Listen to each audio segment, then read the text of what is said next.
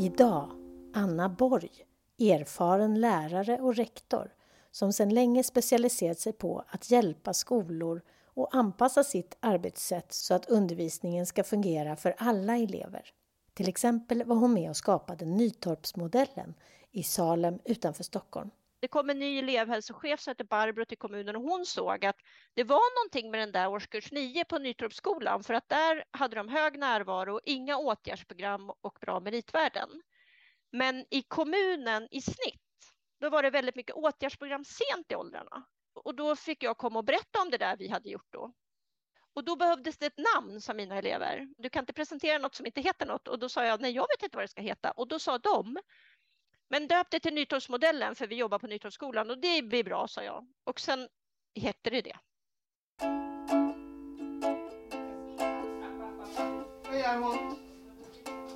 Blenda är 16 år och har haft svårt att klara av skolan ända sedan första klass. I sexan blev hon hemmasittare för första gången. Jag har ju ingen så här specifik hobby utan det är att jag eh, blir besatt av att göra någonting i typ så en vecka och sen går det över och sen så gör det inte det alls. Eh, och sen så går det kanske ett halvår och så blir jag besatt av det igen. Oftast är det så att jag ritar, så kan jag rita så här eh, sex timmar i sträck medan jag lyssnar på någonting. Och sen så vill jag inte ens nudda mitt ritblock för jag bara nej, usch, rita. Eh, och så, sen går det ett halvår och så bara, men jag kanske skulle rita och sen bara, åh vad kul det är att rita. Jag ska, ska fan bli, vad heter det? Konstnär? Konstnär, när jag blir stor. Och sen så blir det så här, nej, inte rita.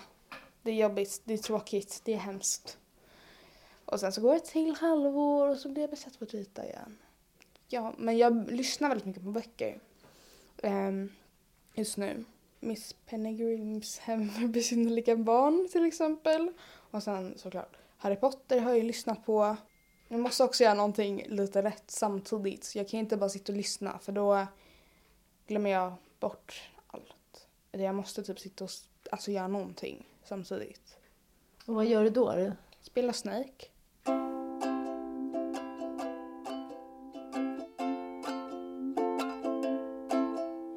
Alltid haft väldigt svårt i skolan, alltså alltid. Men sen så är jag ettan, då var jag sjuk. Eh, är sjuk. Först var jag sjuk i typ en månad.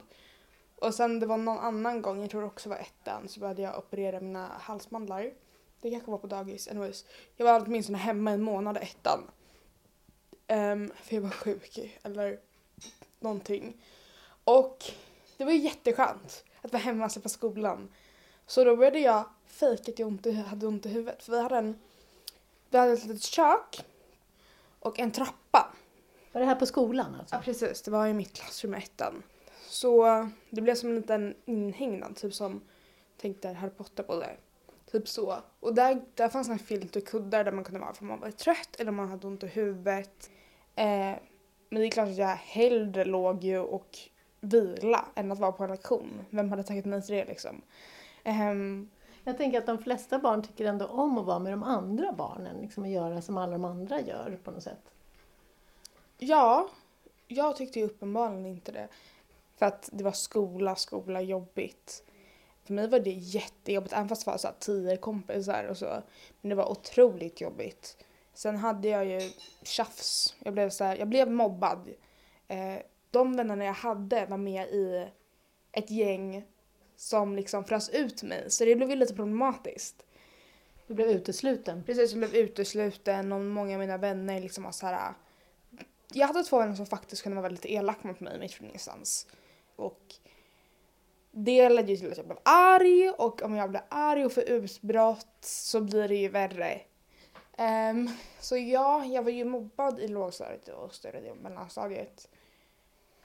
Men jag tror det mesta började i sexan. Det var då jag blev så här hemmasittare på riktigt. Och det var då jag liksom fick panikattacker i skolan. Jag kunde börja gråta. Ja. Kanske till och med var i femman och började. Men det var i femman kanske det började lite lätt men det är sexan det var verkligen allt exploderade och ja, jag blev hemmasittare.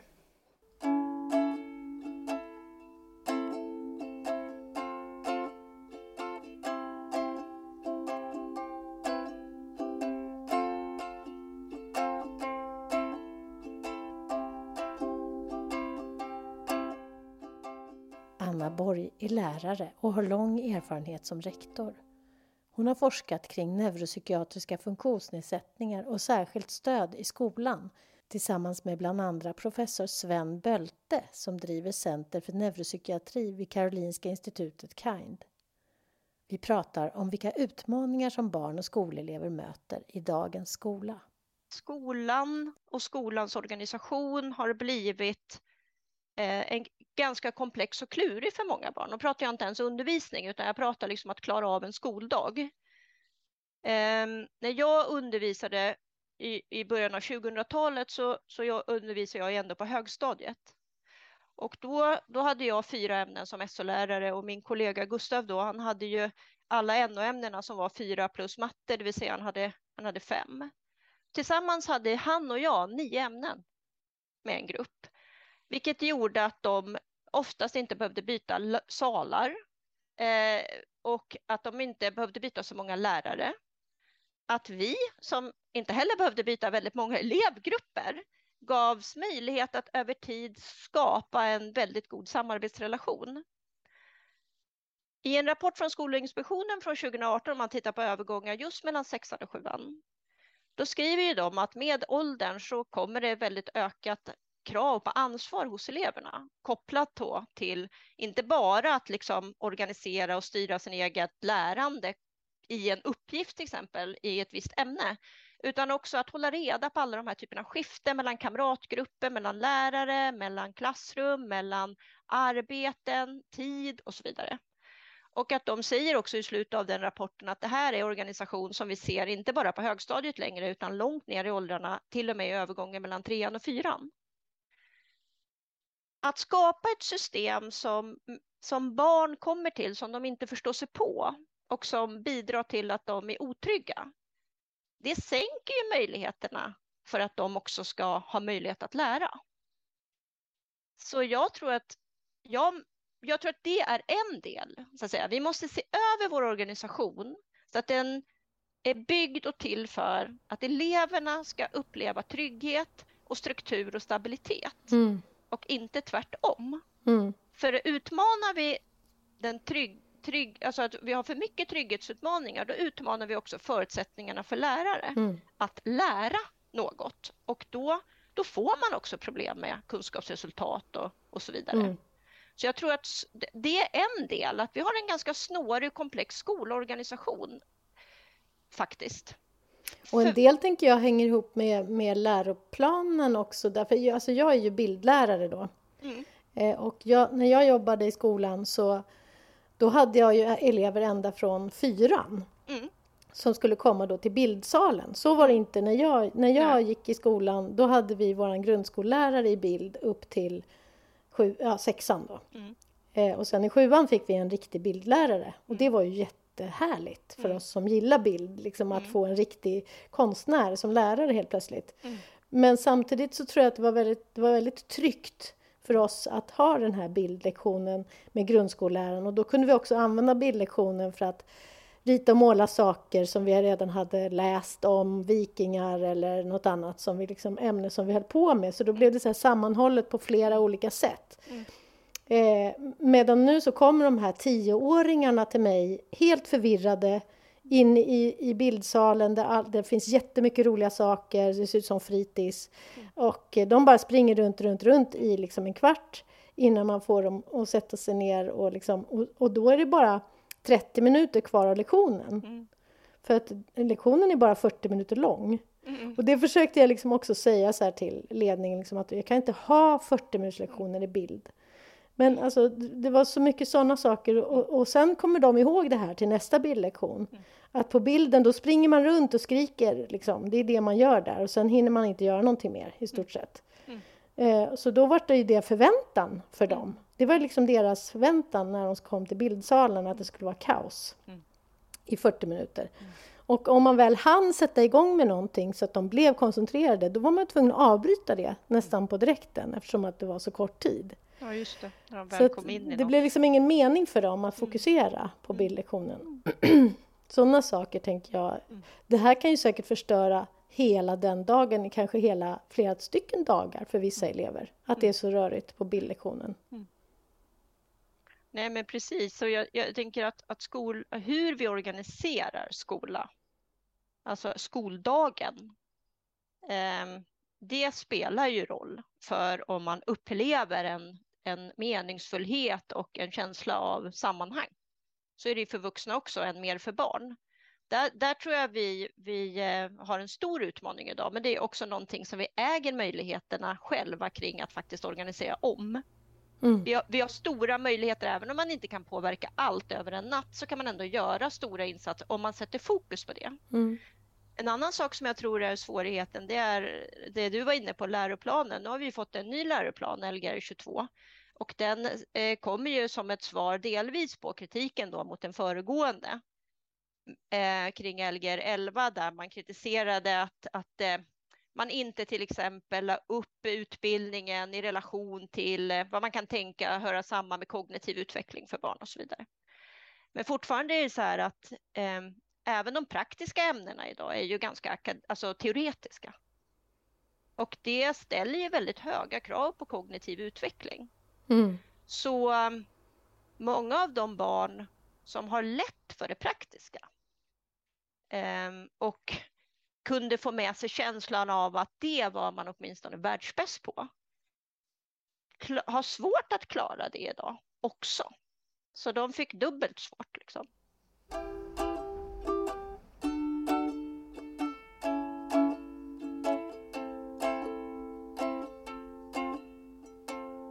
Så läroplanen sätter ju också en ganska så hög eh, kravnivå på lärare att sedan genomföra det till elever. Um, och vi ser ju nu i Lgr 22 att man har försökt att åter, alltså försöka göra vissa justeringar där man har blivit mer konkret med fakta i, i yngre år och sen lägger man på mer avancerade strukturer kring analys och resonemang och så när man blir äldre. Men samtidigt har man ju alla kriterier för E kvar till exempel. Det är så. Och det är ju många som har kritiserat det, bland annat Sissela Nattli till exempel har ju sagt att det kan bli väldigt svårt för elever med arbetsminneproblematik att ens klara E. Därför mm. det förutsätts att ha ett välutvecklat arbetsminne eh, för att kunna resonera eller, eller lite mer avancerad matematik och så vidare. Mm. Jag tänker också att lärare idag, vi som jobbar i skolan har fått lite oschyssta liksom, villkor som inte alltid appellerar till elevernas utveckling. Och då blir det redan för hö- då blir det initialt för höga krav i relation för vad någon kan lära sig och då blir det ett glapp. Och glappet har en tendens att växa med åldern. Ju äldre de blir, desto mer självständigt ansvar får de också på sig att reda ut det som från början blev fel.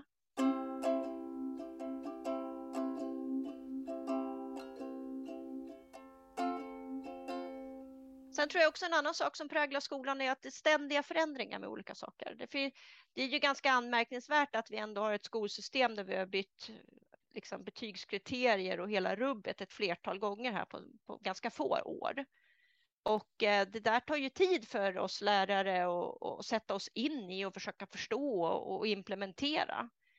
Eh, men det är också andra saker som det, det, skolan är föremål för väldigt många olika typer av förändringar. Och alla förändringar leder ju liksom inte till beständiga förbättringar.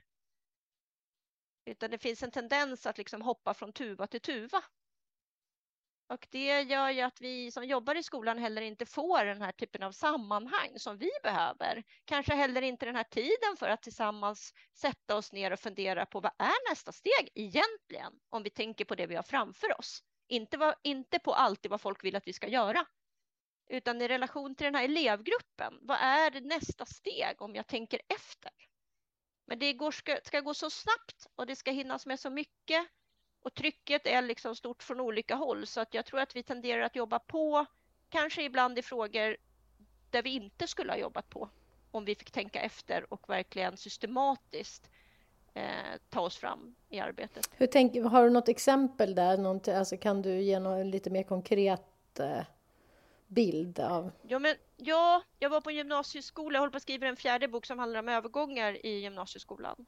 Och jag var på en gymnasieskola en hel dag och vi hade pratat om men vad är övergångar? Alltså sett i relation till definitionen som, som vi tänker, då, det vill säga inga förändringar egentligen, utan Övergångar är någonting som vi vet ska komma. Vi vet att elever ska gå till lunch och så vidare. Vi vet en massa saker. Och på eftermiddagen då, då skulle vi prata om hur kan man då jobba systematiskt med att ta reda på vilka övergångar på just er skola som ställer till det för eleverna. För det behöver ju inte vara samma på alla skolor, mest troligt inte är det så. Och då var det en lärare som räckte upp handen arg, så här va, och sa så här till mig. Ja, det låter ju bra med det här med övergångar. Det, det, det är klart att jag vill jobba med det, men kan du svara på mig hur jag ska orka hålla i allt annat som vi också har bestämt att vi ska göra när vi har pratat om det och det och det och det. N när ska jag liksom fortsätta med det eller ska jag lägga det åt sidan och börja med det här nu eller? Jag kunde inte svara på den frågan för att jag är ju inte rektor på den skolan. Men jag tycker att det är ett bra exempel som visar lite grann på att det, ibland då kanske vi för in, även om det är bra saker vi ska föra in, för han sa så här, jag vill jättegärna jobba med, med eh, övergångar. Jag kan se relevansen i det. Men jag ser också en väldigt hög relevans med det tidigare vi har gjort under de tidigare terminerna. Och nu förstår jag inte riktigt hur jag ska få ihop det här till att det ska bli en helhet. Utan det blir bara lösryckta trådar.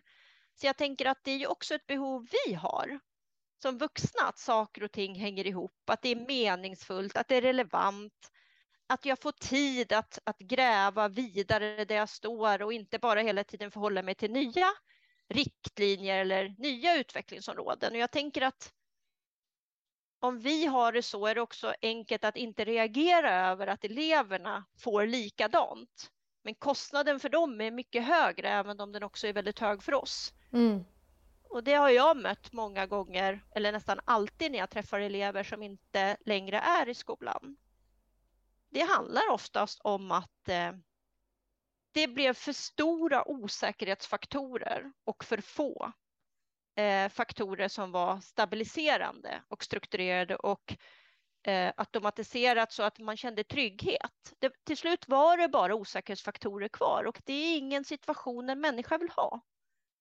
Och det leder till en massa stress och får en massa följdverkningar som också ibland gör att elever hamnar inom BUP eller inom andra typer av eh, om aktörer mm. som inte kan påverka skolans eh, struktur så att säga.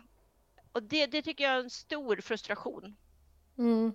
Att liksom skolans, de här organisatoriska, strukturella problemen med att liksom ha en stabilitet i, i formen för undervisning eh, skadar liksom ele vissa elever i alla fall så pass mycket så att de liksom behöver söka vård. Ja. Och sen så får de då, de kanske får hjälp för, med ångest mm. eller men de kan ändå inte BUP eller socialtjänsten kan ju inte ändra på skolans problem. Nej, precis. Grundproblematiken blir inte åtgärdad. Liksom. Nej, det, det, är min erfarenhet. Det är ganska vanligt sett i relation till vad som är min erfarenhet i alla fall under de senaste tio åren. Och vi har ju jobbat fram ett arbetssätt i, i Salens kommun som väldigt mycket utvecklas hela tiden, men där vi bestämde oss för att eh, påverka det vi kan ta ansvar för. Och eh, det föddes i frustration, mest från mig själv ska jag säga, men också av mina elever. För att när de kom upp i sjuan så tyckte jag, och då, då var det inte jättemycket som förändrades för dem, som jag sa innan. Vi var, vi var lä få lärare, det var enparallelligt, det var inte jättemycket skiften av salar och så vidare. Men det var tillräckligt stökigt i relation till vad de var van med i sexan i alla fall. Och vid något tillfälle så sa jag också det till mina elever att eh, vi, det, det kan inte hålla på så här, ni måste vara bättre förberedda ungefär. Och eh, då var det en elev som sa att ja, det vore ju toppen, men hur, vad ska man förbereda sig på? Alltså, det är inte så lätt i den här organisationen. Och jag förstod liksom inte vad den här eleven menar, för att när jag tittade på mitt schema så var ju, jag var ju förberedd för det jag gjorde. Och om jag frågar arbetslaget, då sa ju mitt arbetslag, ja, jag är också förberedd, så vi var ju förberedda. Men det vi förstod sen när vi pratade vidare med eleverna, det var att ja, ni är förberedda på det ni ska undervisa om, men vi som träffar er alla. För oss är det väldigt jobbigt att förstå vad ni vill, för ni är så olika och gör det så olika, så för oss blir det inte lika.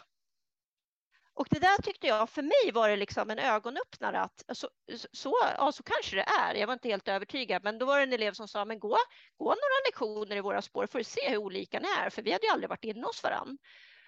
Och med det förstod jag också att det fanns en hel del att göra. Så vi, vi under tre år så arbetade vi fram ett, eh, liksom ett, en, en modell kan man säga. Där eh, vi blev mycket mer strukturerade som arbetslag. Vi gjorde tydliga rutiner kring vad som faktiskt var en läxa, hur många läxor man fick ge, vad som faktiskt var ett prov och så vidare. Plus att vi lärde ut, vi tog på vår mentorstid eh, tid för att lära ut hur man planerar och organiserar utifrån att man har fått en tydlig struktur. Mm.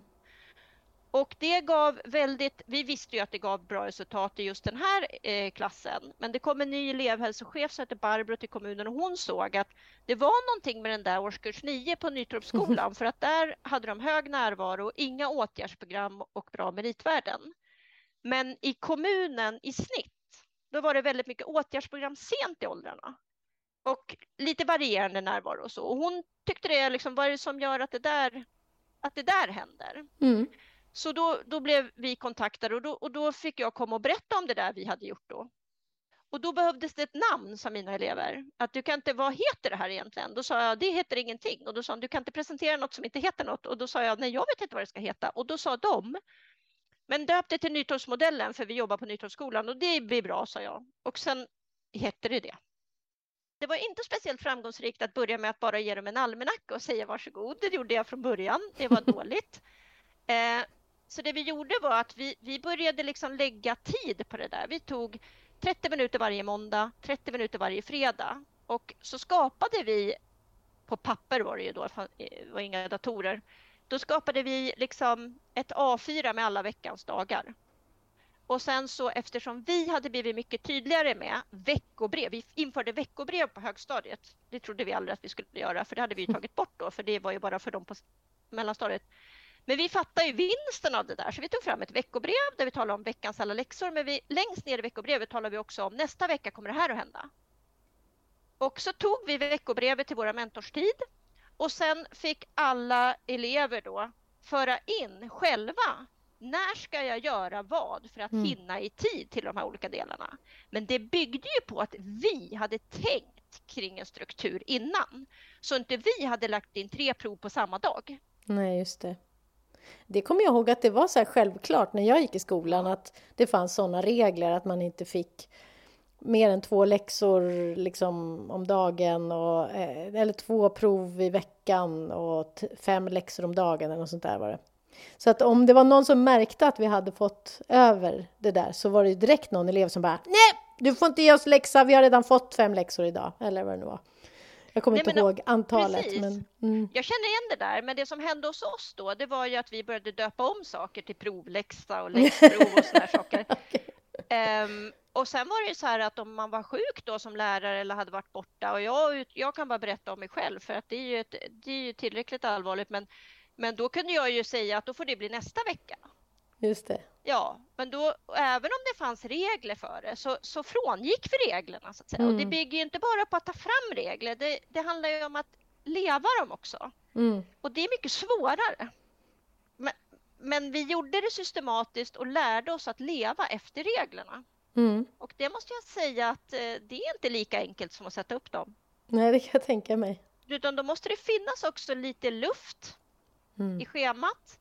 Det måste också finnas eh, lite möjlighet för människor att känna frustration och orka vara kvar där och då inte snabbt rassla vidare till en lösning som inte blir bra för eleverna men som kanske löser mitt problem.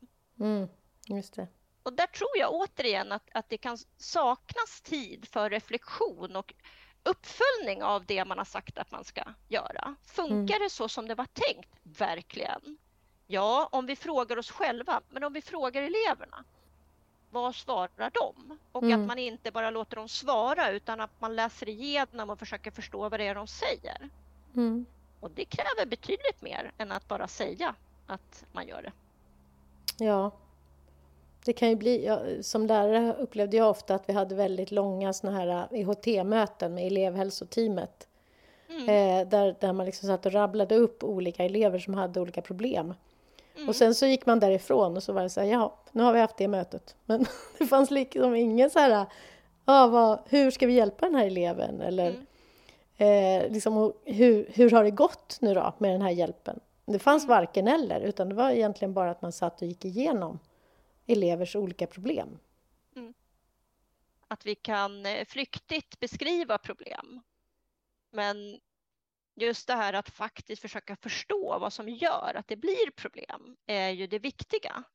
För det är ju också så att det är där man har som störst möjlighet att påverka det, för det är ju i lärmiljön som man kan påverka situationer ganska snabbt i vissa fall och i andra fall lite längre med lite längre tidsram. Och att liksom tålamod och att, att fortsätta göra det även ifall man, man, man liksom inte alltid hittar rätt från början. Så jag tror många gånger vi i skolan, vi går på lösningarna innan vi har förstått problemen. Mm. Det, det händer i alla fall för mig.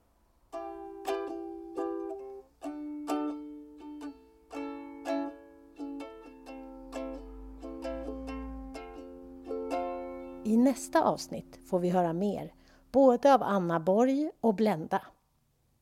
Jag heter Johanna Langhorst. Musik, Zelda Bingert.